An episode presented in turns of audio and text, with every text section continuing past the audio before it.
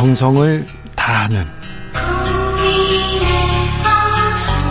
국민의 방송 KBS 주진우 라이브 그냥 그렇다고요. 정치 피로, 사건 사고로 인한 피로, 고달픈 일상에서 오는 피로. 오늘 시사하셨습니까? 경험해 보세요. 들은 날과 안 들은 날의 차이. 여러분의 피로를 날려줄 저녁 한 끼 시사. 추진우 라이브.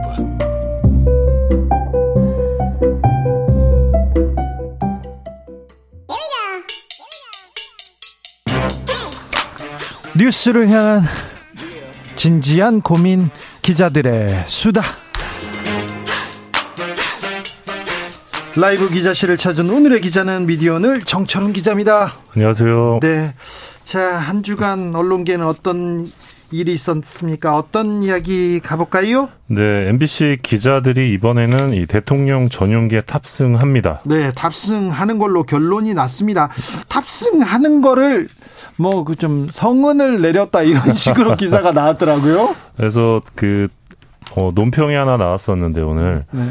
이 기자가 대통령 전용기에 탑승하는 게 뉴스가 되는 이상한 나라다. 네. 예, 그렇게 봐야죠. 타는 게 당연합니다. 취재 기자들이 어, 정치인들을 대통령을 따라가는 게 그런데 아 이번에 니네 태워줄게 이런 시혜처럼 이렇게 예, 쓰는 기자들이 그 대통령 전용기도 다 세금으로 운영되는 거니까. 아 그러니까요. 자. 네, 앞서 작년 11월이었죠. 이 당시 대통령실이 MBC에 이 편파 방송을 이유로 이 전용기 탑승 불가를 통보했었거든요. 네. 그래서 뭐 기자협회, 신문협회, 뭐 국경 없는 기자의 전부 외국에서도 다 외국에서도 좀 이게 문제 있다 예, 이렇게 비판하면서 했죠. 언론자의 위축 우려했는데 어, 내일부터 대통령께서 이 유, UAE와 스위스 해외 순방을 가시는데 어, 이 전부터 이번에는 MBC가 어떻게 될까 초미의 관심사였습니다. 네. 근데 어제 이제 대통령실 쪽이랑 통화를 했는데 어, 상황 변화는 없지만 윗선에서 통 크게 결정했다 이런 이야기를 들을 수 있었습니다. 네, 통 크게 했는지는 모르는데 아무튼 아, 저 일상으로 도, 되돌렸다고 해도 이거는 잘한 결정으로 보입니다. 아, 예, 뭐 근데 뭐 결정 거죠. 예. 네, 그 전에 결정이 너무 조금 당황스럽고 이거는 예. 조금 잘못됐어요. 예, 그래서 뭐 잘한 거는 잘했다고 해야 되는데 사실 너무나 당연한 결정이고 당연한 거죠. 사실 또 태웠다고 끝나는 문제가 아닙니다. 이게. 네. 어, 왜냐하면 그 윤 대통령께서 과거 자신했던 발언을 또 수습을 하셔야 되거든요. 그렇죠. 그러니까 작년에 이제 탑승 불가를 통보할 때 기자들한테 이런 말을 했습니다. 이 대통령이 세금을 써가며 해외 순방을 하는 건 중요한 국익이 걸렸기 때문이다. 그러니까 이거를 두고 MBC 기자가 전용기에 탑승을 하면 국익을 해친다는 건가요? 예, 그런 것 아니냐라는 비판이 있었는데 이번에는 뭔가 국익을 위해 탑승을 허가했다는 취지의 답변을 들어서 이게 좀 안 맞잖아요. 네. 그래서 해명이 필요하고 해명이 필요하지만 검사 윤석열과 정치인 윤석열의 간극이 큰 것보다는 좀 네, 네. 예, 그리고 커요. 지난해 11월 18일에는 또 기자들한테 이 대통령의 헌법소 책임의 일환으로서 이 부득이한 조치였다라면서 탑승 배제에 대해 언급을 했었는데 이 입장을 그대로 유지하고 있거든요. 그러면 이제 대통령에게 질문이 갈 수밖에 없는 거죠. 이제는 헌법소 책임을 포기한 거냐. 아, 네. 왜냐하면 MBC가 대통령실에 뭔가 입장을 밝힌 게 없거든요. 뭐 그 소위 말하는 이, 이 편파 방송 논란에 대해서 그래서 이 반론에 대해서도 대통령께서 예, 답을 하셔야 된다. 네, 그런 상황입니다. 알겠습니다. 네. 워낙 좀 좀 급작스런 좀 말이 안 되는 결정을 했습니다. 네. 만약에 대통령이 그럼에도 불구하고 MBC 기자의 등을 툭툭 치고 넘어갔다고 생각해 보세요.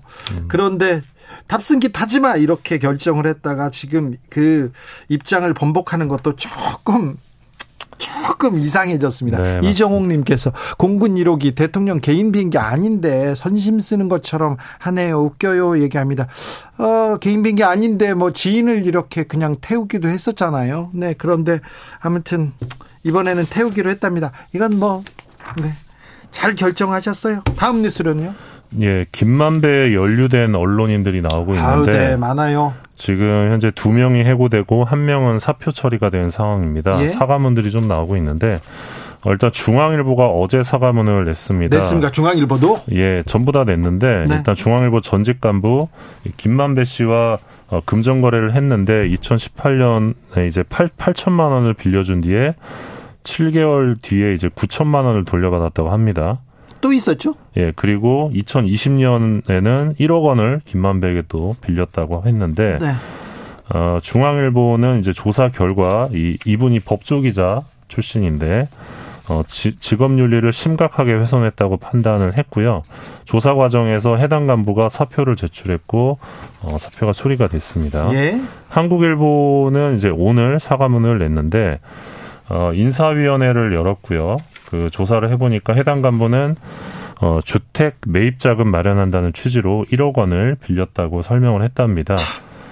어, 기자 선배한테 뭐 계속 돈을 빌리네. 예, 근데 진상조사 결과 이 이자 지급 지연 등 이 사인 간 거래의 정상성이 불분명하다 이렇게 한국일보가 결론을 냈고요. 네, 이것도 좀 말이 안 되네요. 예, 그러니까 한국일보 해당 간부는 어, 김만배가 구속이 되면서 계좌가 가압류되고 해서 제때 이자를 갚기 어렵다 이런 해명을 했는데 이게 납득이 어렵다는 것이죠. 그렇죠. 말이 안 되네요. 예, 그래서 예, 해고가 됐습니다. 네. 해고를 아, 했고요. 아, 한겨레 기자 해고한 거에 대해서는 앞서 저희가 자세하게 말씀드렸는데 네. 아무튼 이 세 사람은 뭐 해고되고 사표 처리됐는데 어, 근데 기자들은 사표 처리되고 해고되고 그랬는데 돈 거래를 더 많이 한 홍선근 홍선근 회장 있지 않습니까? 네.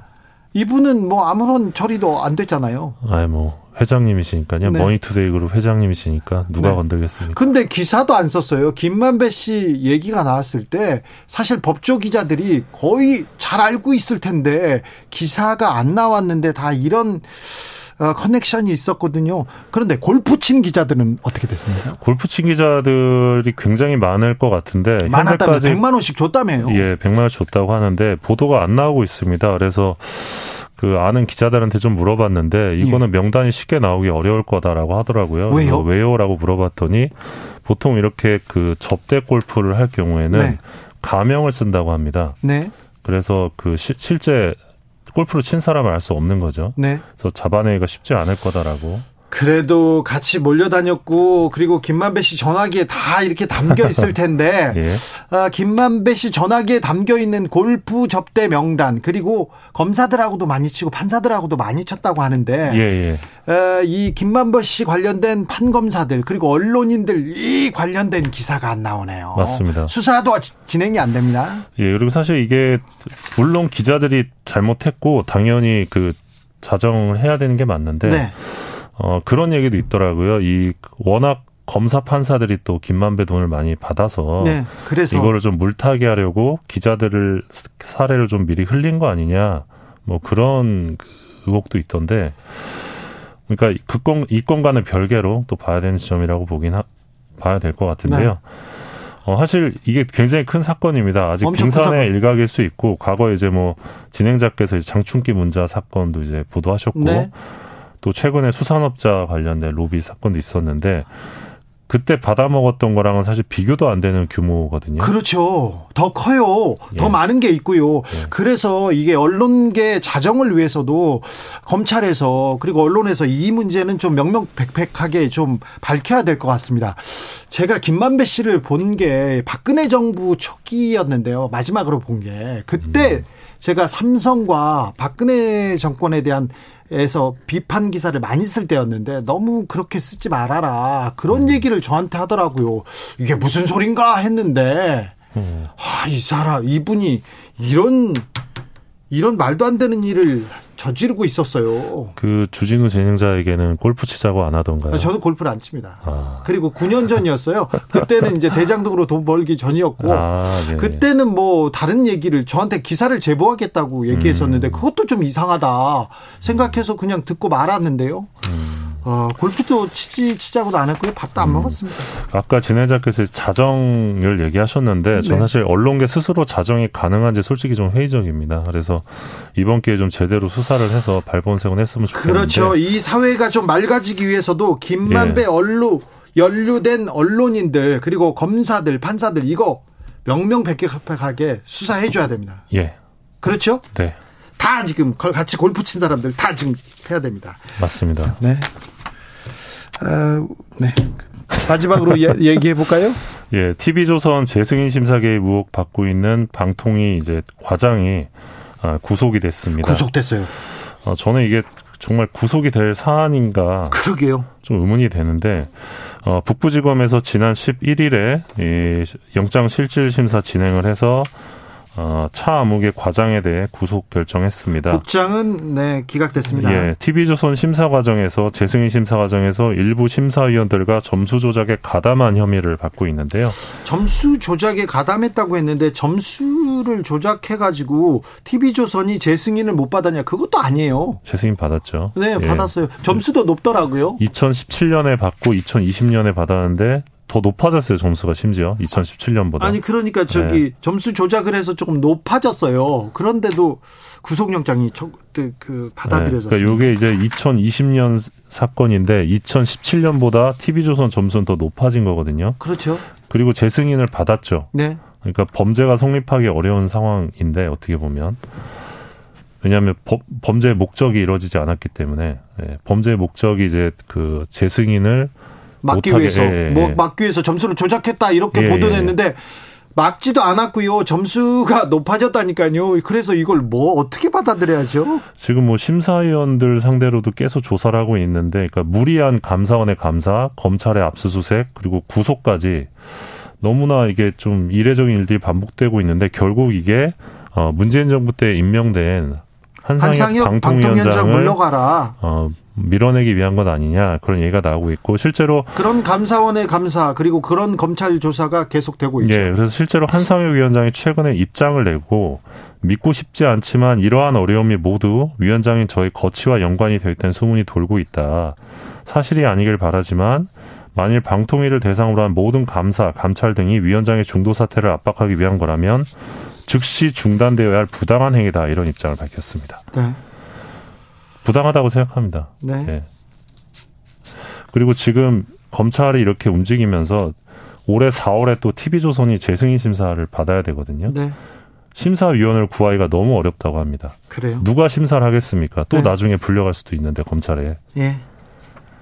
그래서 너무 안 좋은 사례가 지금 나오는 것 같아서 한상혁 위원장의 임기가 언제까지죠? 올해 7월까지입니다. 7월까지입니다. 7월이 지나면 또 언론사의 그 이사진을 또 바꿀 텐데요. 또 어떤 언론계 어떤 바람이 불지 2023년은 언론계 굉장히 뜨거운 한 해가 될 것 같습니다. 예. 하, 이명박 정부 초기 때를 보는 것 같아서 마음이 굉장히 아픕니다. 네. 일이 너무 많습니다. 네. 기자들의 수다. 일이 많아졌어요? 네. 네. 미디어 오늘 정철훈 기자 함께 했습니다. 감사합니다. 고맙습니다. 교통정보 알아보고 가겠습니다. 이승미 씨.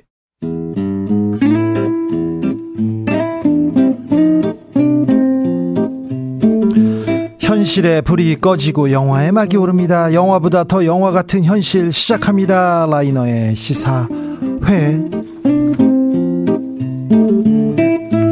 영화 전문 유튜버 라이너 어서 오세요. 네, 안녕하세요. 오늘은 어떤 얘기 가볼까요? 네, 얼마 전에 미국에서 골든글로브 시상식이 열렸습니다. 아이고, 아깝게 우리 박찬욱의 헤어질 네. 결심은 아깝게 수상은 못했어요. 네, 그렇습니다. 사실 골든글로브에서 우리가 매해 아, 상을 받고 있었기 때문에 그러니까요. 그냥 뭐 골든글러브 우리가 뭐 또 타는 거지 그렇게 생각했었는데. 네, 좀 아쉽게도 갔는데요. 네. 어, 좀 불발이 됐는데 대신 이번 골든글러브에서 너무나 익숙하고 또 위대한 인물이 수상해서 화제가 되었습니다. 뉴스 속보 말씀드리겠습니다. 서울 테헤란로 일대의 정전입니다. 신호등이 꺼졌어요. 그래서 교통이 혼잡 우려됩니다. 그러니까 서울 테헤란로 퇴근길에 조심하셔야 됩니다.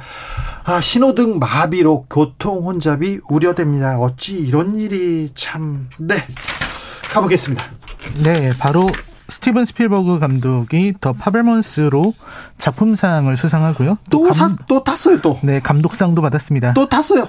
네, 상을 이제 너무 많이 받아서 이제는 네. 상을 수집하는 게 아닌가 하는 생각이 드는데요. 스필버그는 진짜 할리우드의 역사입니다. 그렇죠. 그래서 오늘 소개할 작품도 예. 스티븐 스필버그의 영화 중에서 대표작인 라이언 일병 구하기.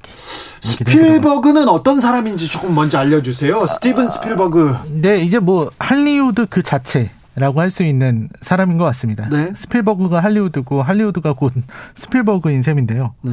이분은 유대인 가정에서 태어나서 그렇죠. 영화를 너무너무 좋아했던 나머지 13살 때 이미 가족들을 배우로 해서 짧은 영화를 한번 찍었다고 합니다. 13살 때 이미. 네. 천재라는 말이 떠오르는데요. 네. 17살 때는 자기 돈 500달러를 들여서 불꽃이라는 작품을 만들고 그 네. 동네 극장에서 상영했다 그래요. 17살에 이미 극장에서 상영. 네, 동네 극장이지만 이거 사기캐네요. 네, 그렇죠. 근데 그 동네 극장 주인이 어, 그 어린 스필버그를 보고 분명히 이 사람은 유명해질 사람이다라고 생각을 했다고 합니다. 네. 그리고 나서 TV 영화 듀얼이라는 작품이 있는데 이 작품부터는 이제 찾아볼 수가 있습니다. 그래요? 네, 듀얼이라는 처음에는 TV 영화를 만들었습니까? 네, 듀얼이라는 TV 영화인데요. 예. 이 영화는 정말 내용은 아무것도 없고요. 웬 트럭이 예. 정말 정체 모를 트럭이 한 자동차를 추격하면서 막 쫓아오는 트럭의 이야기를 담은 작품인데 그냥 내용도 별거 없는데 보다 보면은 긴장되게 되는 아, 네. 놀라운 매력을 갖추고 있는 작품입니다. 천재성을 보이기 시작합니다. 네. 그리고 나서 이제 그의 이름이 세계에 알려지게 된 영화는 많은 분들이 기억하고 있는 조스죠. 조스를 이 사람이 만들었어요? 그렇습니다. 이 조스로 이제 스티븐 스필버그가 지금의 스필버그가 된 거죠. 아, 그러네요. 죠스바도 먹고 싶다. 자, 흥행도 엄청 성공했죠. 네, 흥행도 뭐 엄청나게 됐고요. 일단 조스가 2억 달러 였는데 그 2억 달러가 그때 1975년 당시에는 불가능하다고 여겨지는 스코어였다고 합니다. 아, 최고 최고 흥행 스, 네. 코어를 기록했군요. 그리고 이제 본인이 본인의 기록을 마구마구 이제 경신하기 시작하는데요. 네. 물론 뭐 미제와의 조우 같은 작품도 있었지만 E.T.를 E.T. 네. E.T.를 만들면서 E.T. 그걸로 자신의 기록을 경신하더니 그 다음에는 이제 주라기 공원. 주라기 공원. 네. 주라기 공원을 내면서 또 그거를 경신하고 뭐 이런 네. 일들이 있었습니다. 네. 그리고 네. 주라기 공원이 나왔던 해 겨울에 신들러 리스트라는 아주 뛰어난 영화를 만들어서 이제 오스카에서 작품상 트로피를 거머쥐게 되죠. 어, 유태인이었지 않습니까? 네. 근데 유태인이 독일한테 보내는 독일 사람들한테 보는 세계에 보내는 가장 뭐라고 스마트한 메시지 신들러 리스트 아닙니까? 네, 그렇습니다. 신들러 리스트 정말 대단한 작품인데요. 이걸 통해서 흥행은 물론이고 작품성도 그래서 어, 상도 다 그렇죠. 예, 그렇죠. 오스카를 받았으니까요. 리암 니슨 그 배우는 음. 그때 이제 혜성처럼 등장해서 지금 뭐 네, 테러리스트라고 잘 네, 살고 있죠. 열심히 사람들 쫓으러 다니는데요. 그리고 또 어떤 작품이 있었어요? 그 외에 이제 오늘 얘기할 라이 라이언 일병 구하기라든지 아, 뭐 마이너리티 리포트라든지 네. 뭐 우주 전쟁, 더 포스트, 레디 플레이어 원, 뭐 이루 말할 수 없는 무수히 많은 작품들이 스티븐 스필버그의 손에서 만들어졌습니다. 최고의 감독으로 뭐 누구 누가 견줄 수 있을까요? 스티븐 스필버그와 어, 거의 어렵다고 봐야죠. 물론 이제 흥행이 아바타의 네, 그, 그 제임스 카메론이 제임스 카메론이 이렇게 쌍벽이라고 할 수 있지만 근데 아. 스티븐 스필버그는 제임스 카메론에 비해서 더 다작을 한다는 점. 네. 더 많은 작품을 만든다는 점이고요. 그리고 정말 일반적인 영화 감독들은 평생 꿈처럼 생각하는 영화를 거의 매해 매년 만들어내고 있다는 점에서 정말 대단한 전설적인 감독이 아닐 수가 없습니다. 자, 할리우드의 전설 네. 스티븐 스필버그의 라이언 일병 구하기 속으로 들어가 봅니다. 네, 라이언 일병 구하기는 이제 액자식 구성으로 영화가 아주 교과서적인 액자식 구성인데요. 네.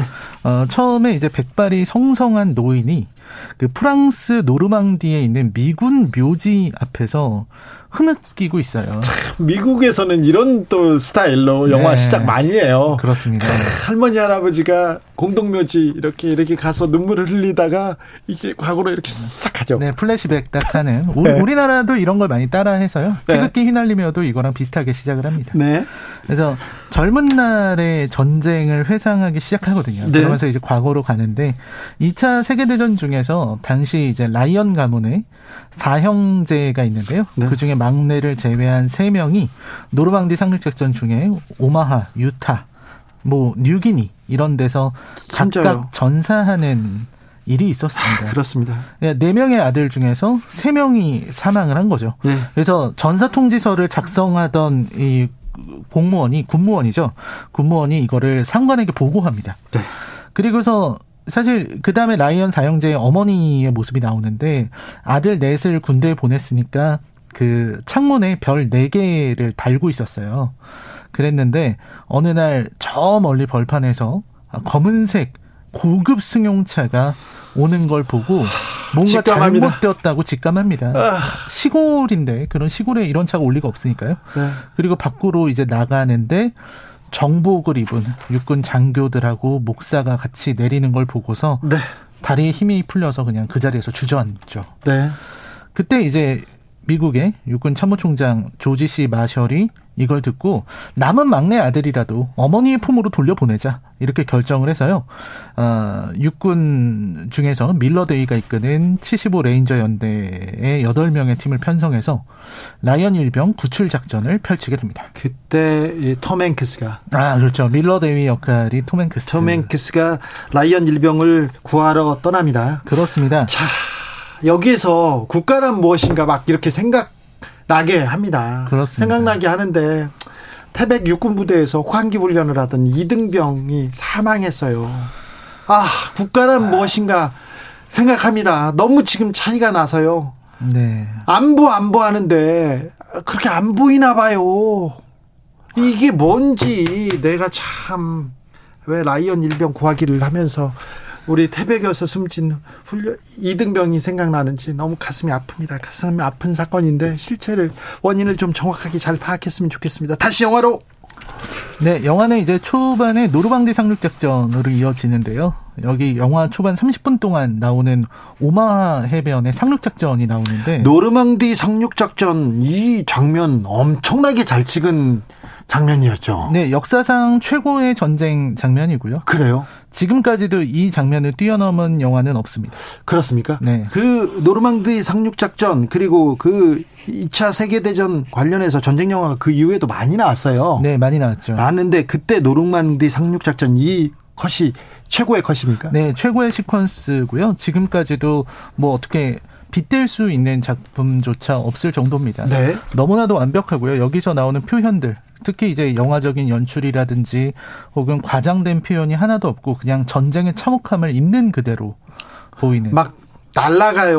뭐 몸이 막 찢기고 그렇습니다. 그리고 아. 총을 맞은 사람들도 이제 옛날 영화에서는 총을 맞으면 이렇게 충격으로 뒤로 머리가 젖히거나 이런 게 있었는데 이 영화는 그런 게 없어요. 총을 맞으면 픽 쓰러집니다. 네. 그런 게 더 슬프게 현실적. 느껴져요. 네. 달려가던 군인들이 픽픽 쓰러지는 게아 네. 정말 전쟁이 저렇구나. 네. 실제로 참전한 사람들이 이 영화를 보고서 다른 거는 냄새밖에 없었다.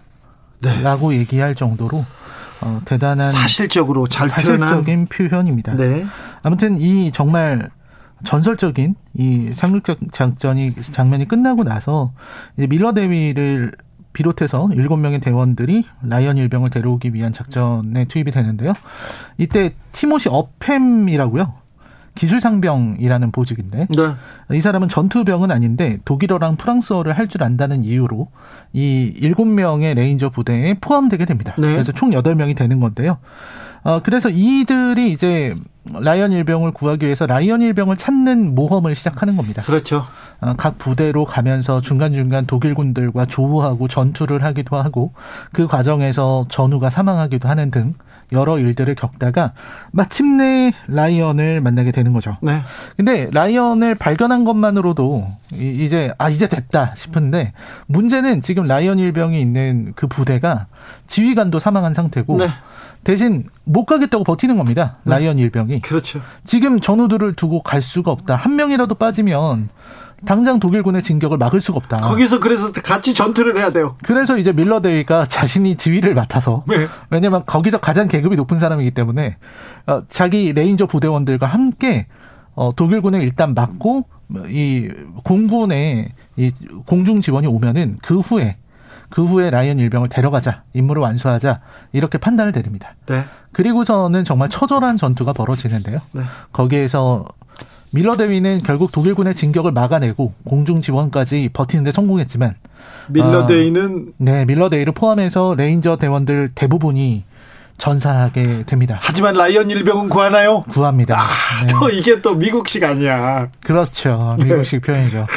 라이언 일병은 무사히 집으로 보내게 됩니다. 네. 그러면서 정말 밀러 대위가 마지막에 이, 어, 그, 대통령의 편지를 이렇게 읽는 장면이 굉장히 인상적이죠. 뭐 그렇죠. 미국식 국뽕이 네. 차오른다 막 그러면 또 이거 근데 너무 아름답게 잘 만들었습니다. 자, 라이너가 이 영화를 추천하는 이유는요? 뭐 두 가지 정도 있습니다. 하나는 이제 전쟁의 아주 위험함, 전쟁의 어떤 어, 아픔 이런 네. 것들을 너무 현실적으로 보여줬다는 건데요. 자, 무력하게 쓰러지는 이 병사들을 보면서 아, 내가 저 자리에 있었으면 어떻을까? 누구나 그, 그 생각을 하게 네, 됩니다. 그, 그걸 보여주는 인물이 또 어팸이라는 인물이라서요. 네. 거기서 어떤 충격에 빠진 병사의 모습을 보여주게 됩니다. 네. 근데 저는 이걸 보면서 사실 이러한 전쟁의 공포가 우리 주변에 늘 도사리고 있다는 거, 이거를 네. 또 생각하지 않을 수가 없습니다. 21세기에도 지구에는 전쟁이 멈추지 않고요. 그리고 그 안에 희생되는 하나하나가 무엇보다도 비할 수 없는 그런 소중한 생명들이라는 생각이 들거든요. 네. 이 영화에서도 젊고 아름다운 생명들이 계속 죽어나가는 장면들이 나오거든요. 네. 그리고 무엇보다 아까 미국적이다라고 표현을 하셨지만 그 하나의 생명을 구하기 위해서 예. 이 작전을 펼치는 거잖아요. 네.